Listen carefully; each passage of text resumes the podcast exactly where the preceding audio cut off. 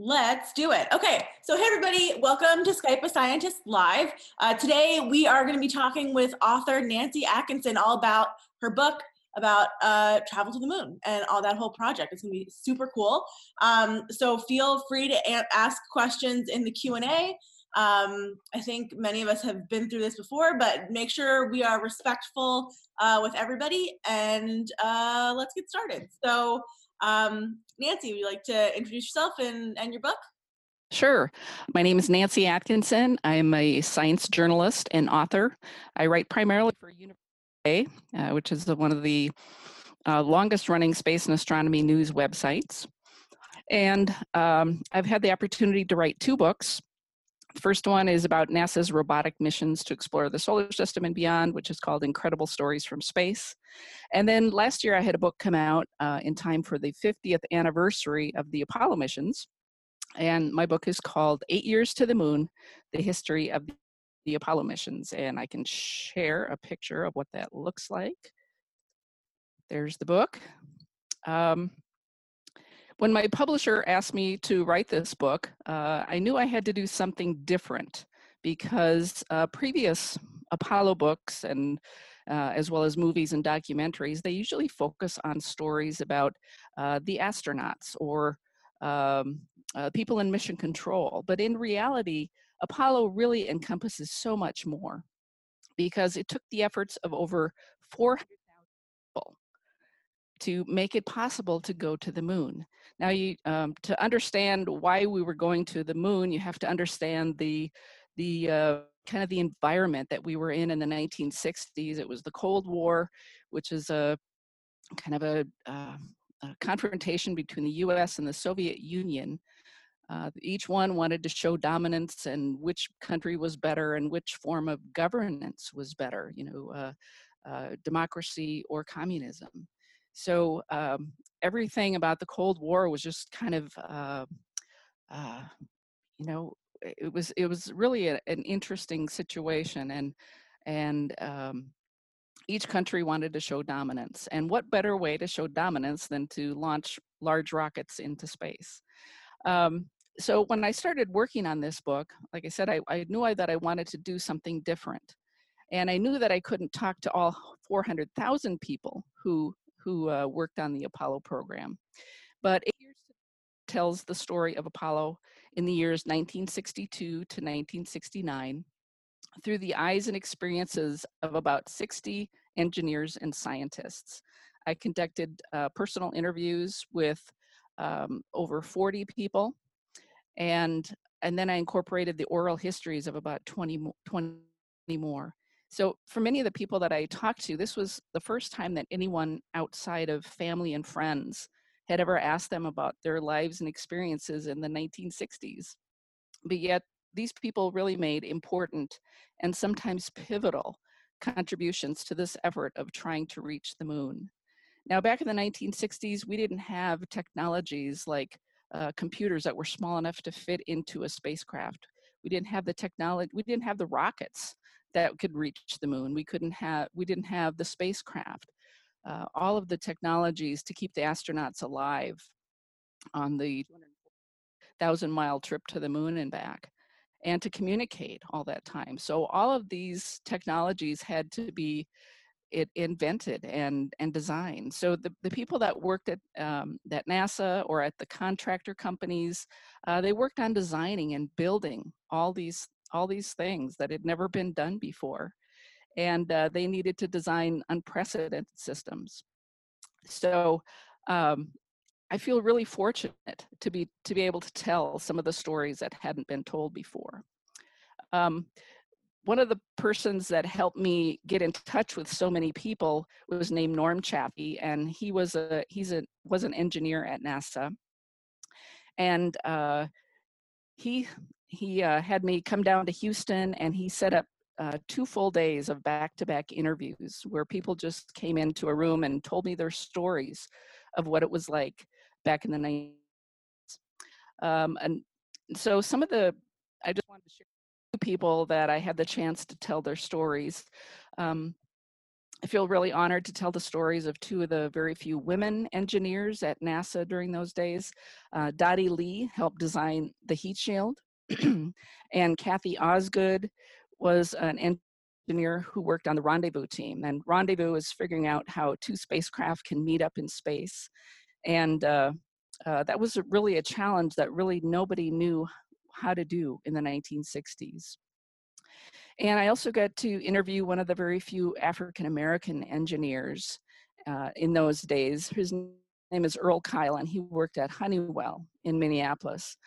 Excuse me, and he was he's an example of one of the uh, uh, the contractor companies that that were so important to the Apollo program in the 1960s. Uh, one area that I thought was really interesting was the simulations. I mean, how do you uh, how do you practice flying for flying in space when you hadn't been to space before. So NASA had to figure out all of those things. Um, the, the Apollo guidance computer, as I mentioned, computers were, were the size of rooms back in those days. So they had to figure out how to make them small enough to fit into a spacecraft and, um, you know, enable the trip to the moon. So it was really a, a, a wonderful uh, era, uh, unprecedented really in in helping us to to reach the moon and to do things that had never been done before. And uh, so it was. Uh, I really feel honored to tell the stories of these people that that haven't had the chance to tell their stories before, and uh, I guess I'm ready to take some some questions now. Okay, great. Um, so we've got a, a couple questions, here, well, quite a few questions here. Um, how many people in total have been to the moon?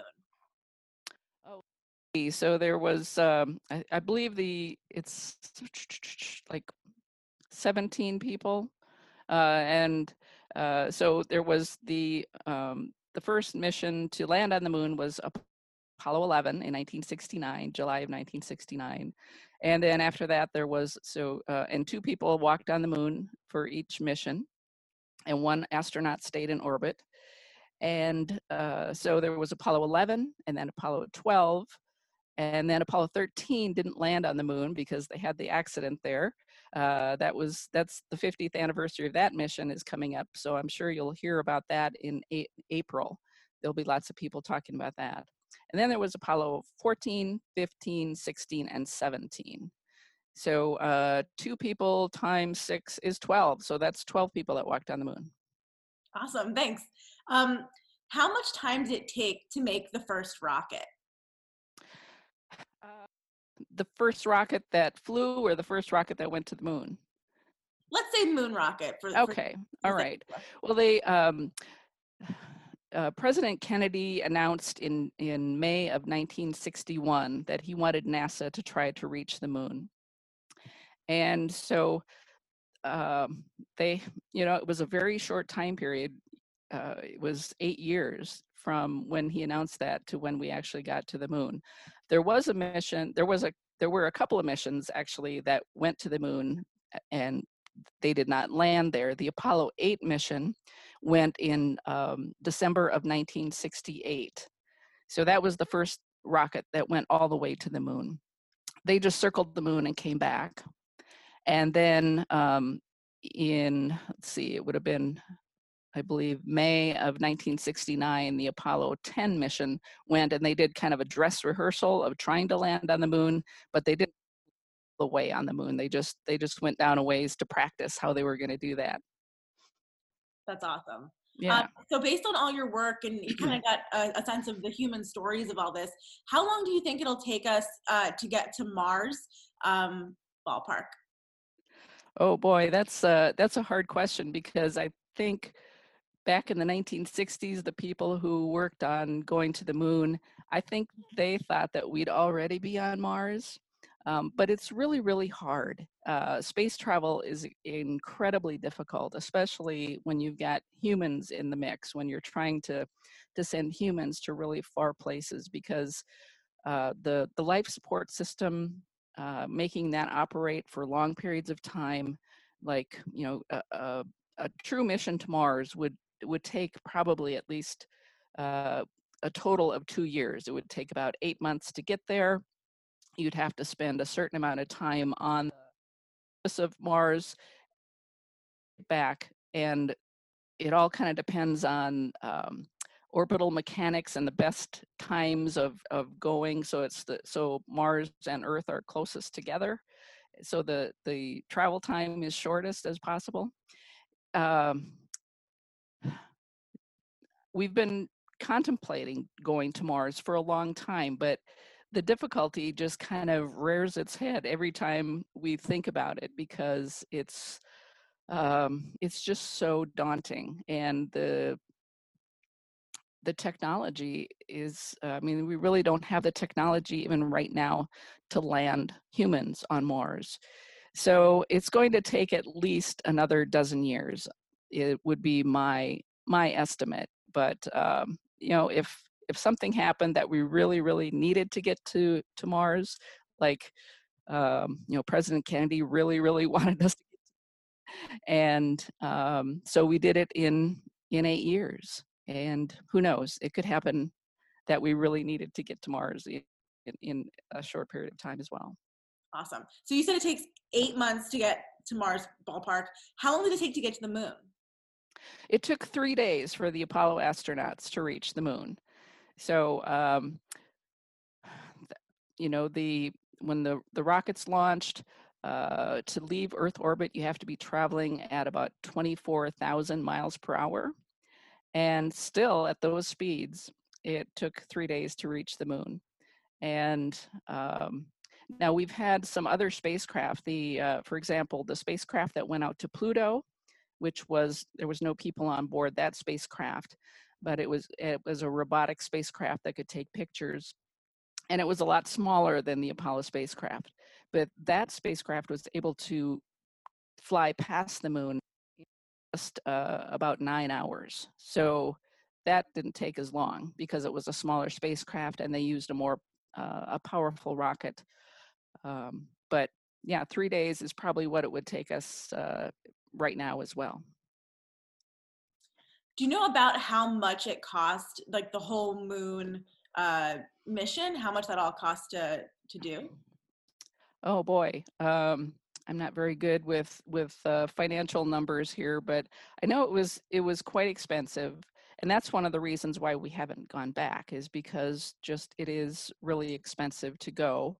It um, you know it takes a lot of people, it takes a lot of resources, and um, so that's that's one of the reasons we haven't gone back. I you know i could get those numbers for you i think you know later if you wanted to uh, let you know let me know your email address or something but um, uh, yeah it was expensive several million yeah it's okay we don't expect you to know the answers to all these questions uh, the scientists even in the experts in their field sometimes they get asked questions by like even a third grader will ask me questions about squid an animal i've been studying for over a decade and sometimes I just don't know. And yeah. that's okay.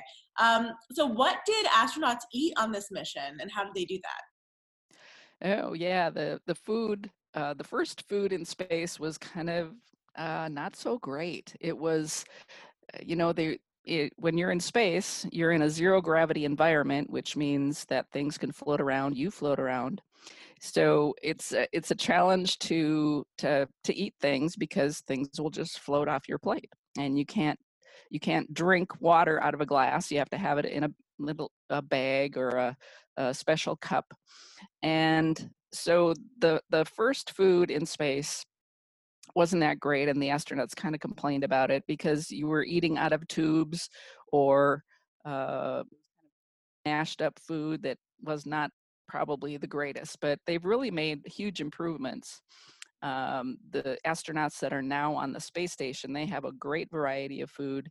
They can even have fresh fruits and vegetables up there because they have a, a, refri- a special refrigerator and they have resupply missions that go up there and and bring people fresh food and they're they're actually growing some vegetables up on the space station as well so that's uh, that's really interesting and if if people are ever going to live in space for long periods of time we need to learn how to do those kind of things, grow our own food and uh, be kind of self-sustaining instead, instead of having to bring resupply ships all the time. Awesome. Um, so, what made you decide that you wanted to write this book? Well, the easy answer to that is that my my book publisher asked me to write the book. but um, I've been a science journalist for almost 20 years now, and always have been fascinated by the Apollo missions to the moon. Just how how daunting a challenge that was. How uh, we were in such a short period of time. So I really enjoyed getting the chance to talk to people, you know, firsthand, face to face, and uh, really learn about what it actually took those 400,000 people to actually make it possible. So um, I really enjoyed it, and um, I would say it's just kind of an offshoot of of what I've been doing for for most of my career.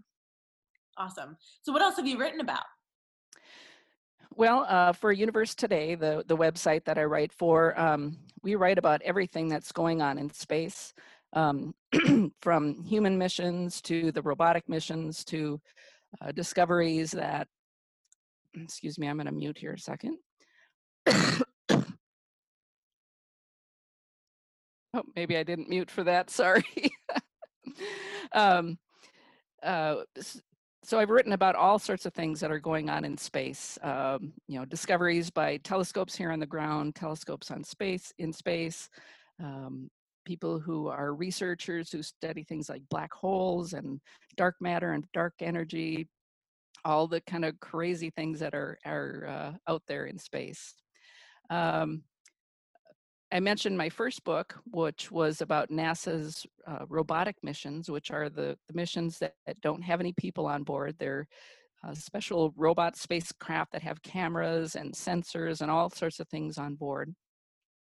And um, there's really, uh, they're really interesting because even though there's no people on board, it really takes a lot of humans back here on Earth operating those spacecraft to make it possible and uh, uh, the, the story, the humans that work on these spacecraft are, I think, some of the most interesting stories that I've ever had the chance to report on.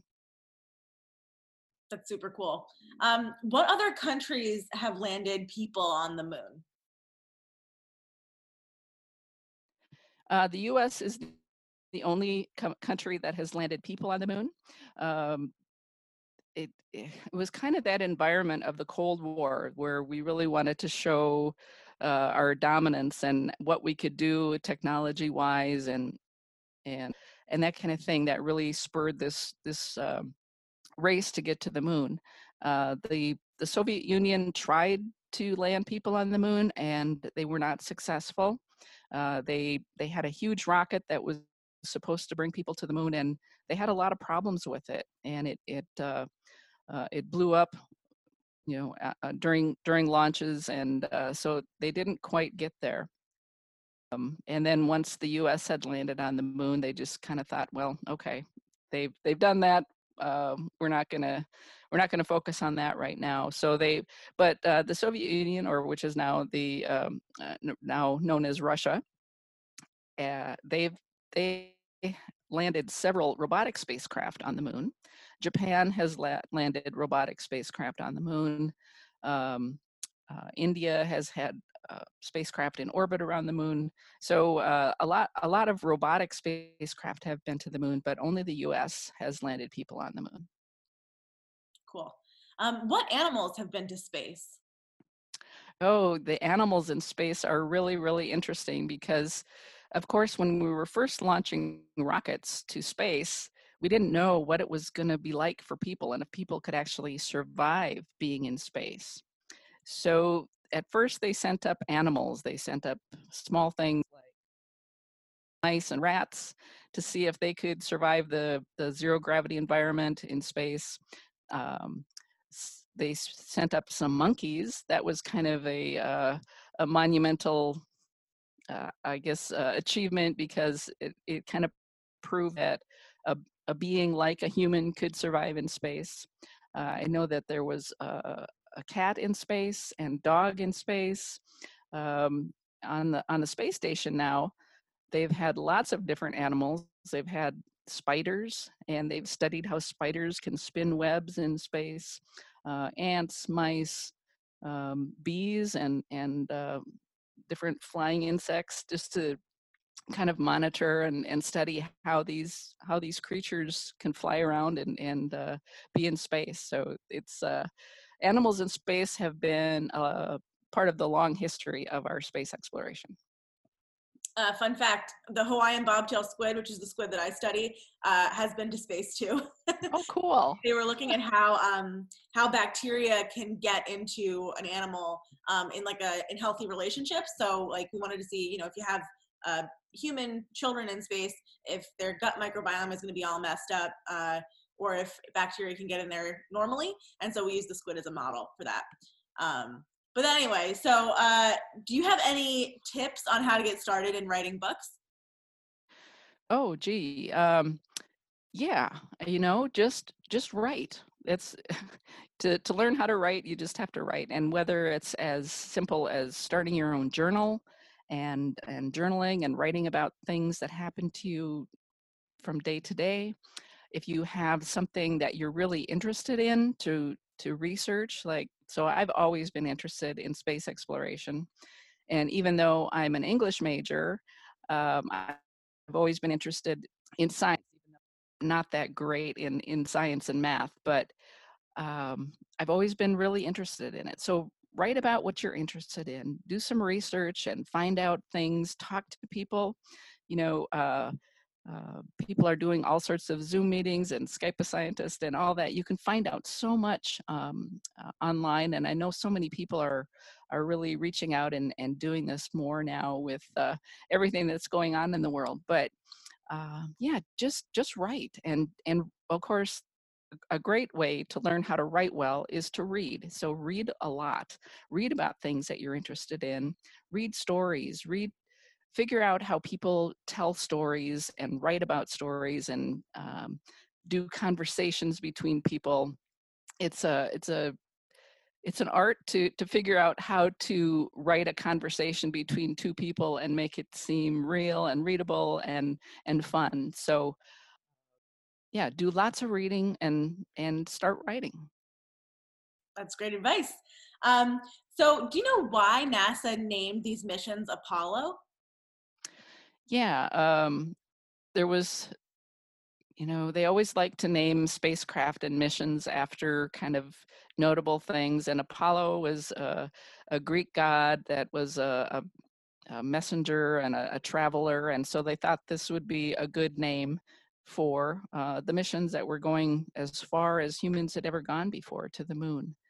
And uh, so one of the NASA engineers came up with this idea and everybody else liked it, and that's why they chose Apollo. Sounds good.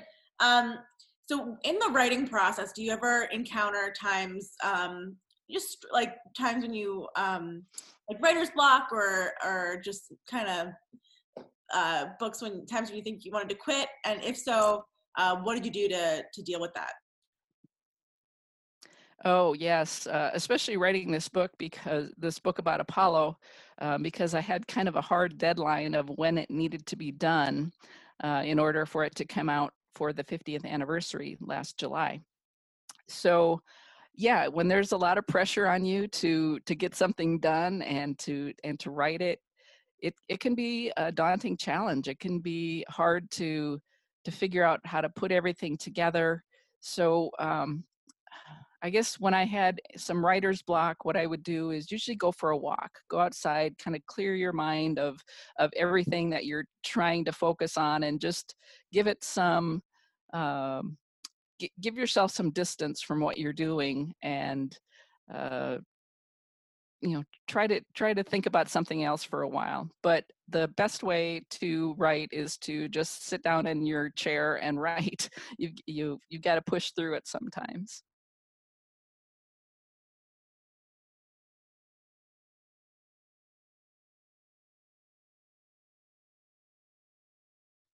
No, didn't hear that. there that. we go. Uh, okay. What was your favorite interview in the book?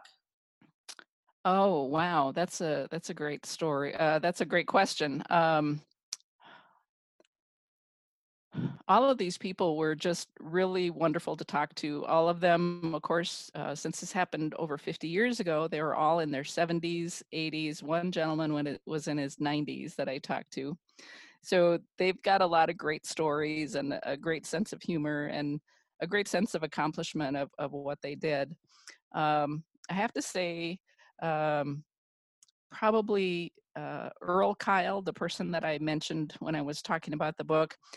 Um, I live in Minnesota, and Earl is from Minnesota. So um, I went to went to meet him and and to interview him, and he had just some great insights, stories from those days in the 1960s, and working in Minneapolis, which uh, I'm a, um, I live close to that city, so he you know told me what it was like living there back then, and uh, he just he has a wonderful sense of humor and uh, great insights on all things space, science, technology, and I really enjoyed our conversations. Very cool. Um, do astronauts have to do math in space? Oh yes, yep.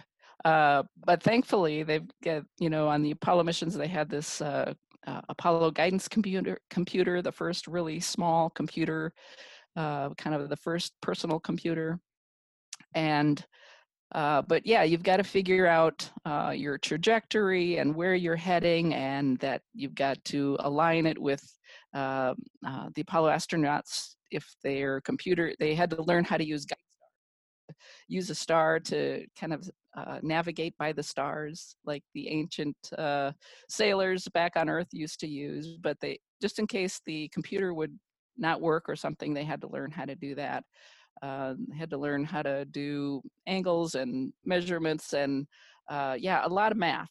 But um, uh, don't if you're if you're not really great at math, don't worry about that because um, we do have better computers now, and we um, have uh, people on the ground that that are that help the astronauts all the time, and and Apollo had that as well. So um, but yeah, being really good in math is is a big help with flying in space. I don't think space flight is for me. I'm going to stick to the ocean that sounds so scary. Um, how big was the lunar lander? Oh, it wasn't very big at all. So it was the lunar lander, uh, the lunar module was only two people and uh, they didn't have any chairs on board because they wanted to save weight so they had to stand which when you're in zero gravity or one sixth gravity when you're on the moon that's that's not too bad to have to stand all the time um, so it wasn't very big i don't know the exact uh, dimensions but i do tell a story in my book of, of neil armstrong and buzz aldrin the first two astronauts who landed on the moon. So they had to sleep uh, after they had uh, done their moonwalk and then it, uh, they were going to try to go to sleep and they had a really hard time going to sleep because there were no beds no pillows. Uh, they had one of them had to sleep on the floor and and he only uh, you know there wasn't enough room to stretch out all the way he had to kind of curl up in the fetal position and the other astronaut uh, neil armstrong s- slept on a, a ledge and then he had to um, put his feet inside of a tether so he could kind of lay lay as flat as possible. Needless to say, they didn't sleep very well on the moon er, in the lunar module because they were so cramped and it was kind of cold in there and it was noisy. All these systems and fans were running in the background, so they did not sleep very well. The the uh, future Apollo missions that landed on the moon, they had little hammocks that they could uh, string up inside of the lunar module, and so they slept a little bit better. But um, yeah, it was it was tight quarters in there. Would you ever want to go into space? I would. I would. Uh, I would enjoy. Uh, I think seeing the Earth from from space. I know that has to be an amazing experience. All the astronauts who go to space, uh, even on, on the space station, they say the view is just, you know, that you could sit there and look at Earth all the time. And I, I think that would be beautiful. And just to have a, a different point of our planet, to see it from different eyes, I think that would be a lot of fun. Yeah, that seems totally life changing. Yes, um, yes. Very cool. Um, so you, you said 400,000 people worked on this. That's unbelievable. So how did all of those people like communicate and work together and, you know, together make this thing happen? Yeah, that was an interesting challenge because back in the 1960s, of course, there was no internet. There were no video chats like this.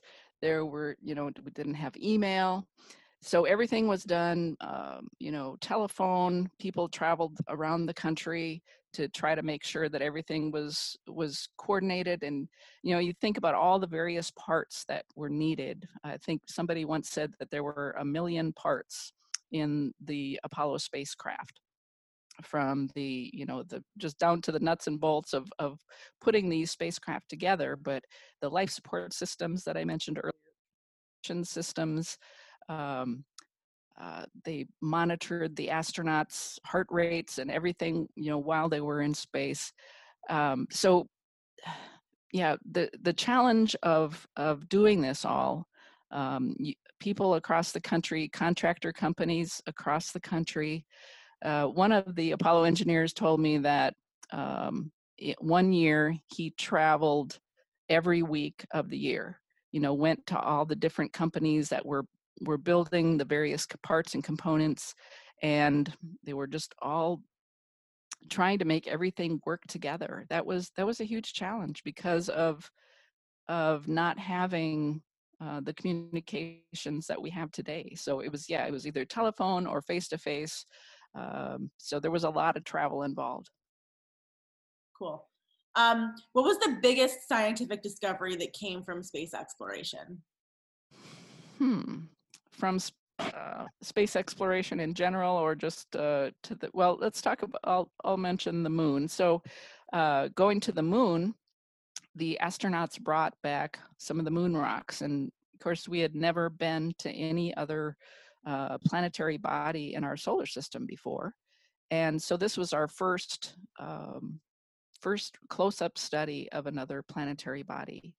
And um, scientists really didn't know before we went to the moon what the surface was going to be like. Some of the scientists thought, well, what if it's all just a big dust ball and we land on the moon and sink in? That was one idea that people uh, thought might be possible. Uh, and they didn't know if what, you know, what how it, what it was going to take to actually land successfully on the moon. Um, so the Apollo astronauts brought back, I believe, over 800 pounds of moon rocks in in the uh, the six missions. We've learned a lot about the moon that it was uh, likely formed from a collision between another body and Earth a uh, long, long time ago when Earth was just being formed. So the moon is has some similar um, geologic kind of makeup uh, similar to Earth, but of course with no atmosphere uh, and uh, uh, being constantly pummeled by by asteroids and meteorites, it's developed very differently from Earth. So um, I think the Apollo program was instrumental in helping us to understand uh, how to go about doing planetary science and planetary geology and figuring out all those things. Um, as far as um, just space exploration in general, um, one, a few things, uh, you know, we're, we're learning how stars are formed and how they, how they their lives. We're learning about, um, I guess one of the biggest surprises back in the, in the 1940s or 50s was when people realized that the, the universe was expanding and, it, and its expansion was speeding up uh, the, and the Hubble Space Telescope helped confirm that. And um, yeah, we're just learning that our our universe is a really interesting and um, kind of perplex, perplexing place because it's uh, a lot of times we're learning that things are so different than what we expected them to be. Very cool. Um, so did the astronauts have any side effects once they came back to Earth? Yeah, uh, so when you're in space and you, you have this zero gravity environment, you don't have the weight of gravity um, holding you down. So when you're there for an extended period of time, you don't have to use your muscles very much uh, to walk around and and to to move around and and so um, the Apollo astronauts didn't have too big of a problem coming back to Earth because they were only gone. I think the longest mission was um, uh, maybe 10 days, but but when they did come back, they found, yeah, you know, my muscles had weakened a little bit. My um, and when they did some studies, their their bones had degraded just a little bit. For the astronauts that are on the space station, they're up there um, between three to six months. That we've had a couple astronauts up there for over a year. They've had to really work hard to counteract the um, kind of the degrading uh, things that happen to your body. You you you lose muscle, you lose bone mass, because you don't have to use them. You don't have to use your muscles very much in space. So the astronauts on board the space station have to spend at least 90 minutes every day exercising just to kind of counteract that. So um, uh, that's that's the biggest problem for going to places for uh, the uh, for going to Mars, for example. If you're going to have a, a eight month mission in space with no gravity, you have to learn or you have to do things to counteract that uh, where your your muscles and bones degrade. And of course, you wouldn't want to land on the moon with brittle bones, or land on Mars with brittle bones and step off. And the first thing you did uh, walking on Mars was to break your leg. That would be a horrible way for the mission to to to take place or to, to have happen on the mission. So you've got to keep your bones strong and and your muscles strong as well. Solid. Um, so if you were to go to the moon now, uh, would you still see the astronauts' footprints where they were, or would they get like blown away by now? No, there's no um, there's no weather, there's no atmosphere on the moon, so everything that the astronauts put on the moon, their footprints, uh, they're probably all still there, just as they left them, because there's no wind, there's no rain, there's there's nothing uh, that would have changed that. The only thing that would have changed that is uh, so the moon is constantly bombarded by little bits and pieces of uh, space debris, you know, rocks and dust and all that. Now on Earth, we don't have a problem with that usually because our atmosphere, our nice thick atmosphere, if a little rock is coming through that, if you've ever seen a shooting star, that's that piece of dust burning up as it goes through our nice thick atmosphere. The moon doesn't have an atmosphere, so anything flying through space, any piece of uh, little tiny rock or a big rock or a piece of uh, of dust hitting eh, moon surface, and that might make a little uh, a little crater or a little indentation on the surface of the moon. Um, that might change any anything that was left on the moon by the astronauts. Cool. Um, so, what do you think you'll write about next? Oh boy, that's a good question. I don't have any books in mind right now to write. Um, I do write for Universe Today um, every week, so I'm constantly writing. Like last week, I wrote about the asteroid Bennu, which there's a spacecraft right there, there right now called OSIRIS REx, and that's studying this asteroid. Um, so I got to write about that. I write about um, new discoveries being made, like um, uh, about black holes or stars, or um, uh, of course we've got a bunch of missions going on right now. Besides OSIRIS REx, there's we got we have the Mars rover that's driving around now. Uh, the rover Curiosity the spacecraft that I mentioned earlier that went to Pluto, that's still flying and it's way out into the Kuiper Belt now. And it's, uh, it's still studying the environment out there. It's looking for other um, Kuiper Belt objects that would be kind of similar to Pluto, uh, probably smaller, looking for those kind of things to study. Uh, we have a spacecraft that is, um, um, we had a spacecraft that was at Saturn excuse me, um, and we have a spacecraft that's at Jupiter right now too, sending back really, really beautiful pictures. So um, I get to write about that uh, all the time. I really like planetary science. That's awesome. Um, all right, one last question, then we will ask our final two questions that we ask everybody. Um, okay, are there any rules in space saying what you can or can't do? Yeah, there's um, there's a it's called the Space Treaty, and that was kind of agreement between the various countries that nobody could claim a, a planetary body or the moon or uh, any any portion of space cannot be claimed by any country. So uh, space is open for exploration for for everybody. So that I think is a great agreement. Um, other than that, um, I, I think what's really great now is that different countries are cooperating and doing missions together because uh, you know it is expensive it's really hard to do so the more cooperation we can get through uh, scientists around the world countries around the world the more exploration we can do and i think it's fun to share those experiences with uh, with our our fellow humans around the world too totally. Okay, so we ask everybody these two questions. One, if there's one thing that you wish everybody knew about your area of expertise, what would that be? And then if you there was one thing that you wish everybody knew about literally anything, just one piece of information you think everybody in the world should know, what would that be? Oh boy, these are hard questions. um, let's see.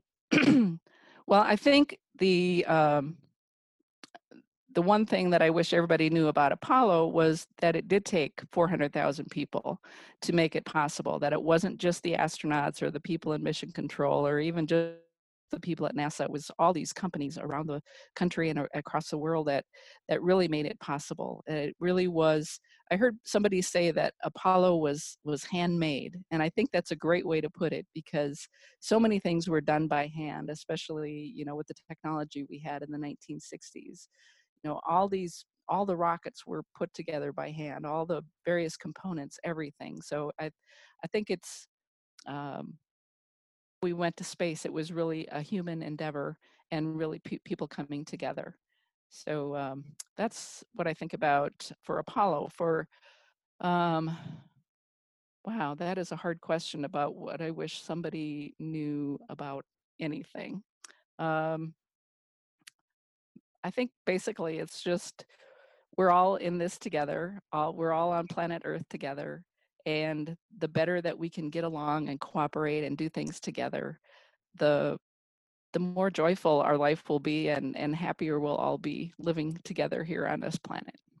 That's great. All right, what's the name of your book one more time so we can all write it down?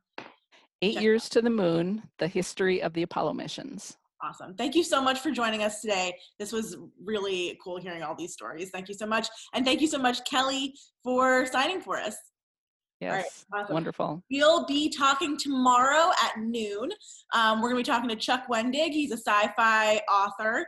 Um, and one note here is that his books are uh, sometimes a little dark. So for the younger folks, maybe maybe skip this one uh, just use your judgment, parents, uh, with Chuck, but he's great and we're really excited. Uh, other than that, we are a nonprofit. So if you can support us either on patreon.com slash Skype a Scientist or paypal.me slash Skype a Scientist, we're a 501c3. Your donations are tax deductible. Um, and we're just trying to bring science to as many people as humanly possible. So again, thank you, Nancy and Kelly. Uh, we'll see y'all later. Bye. Bye.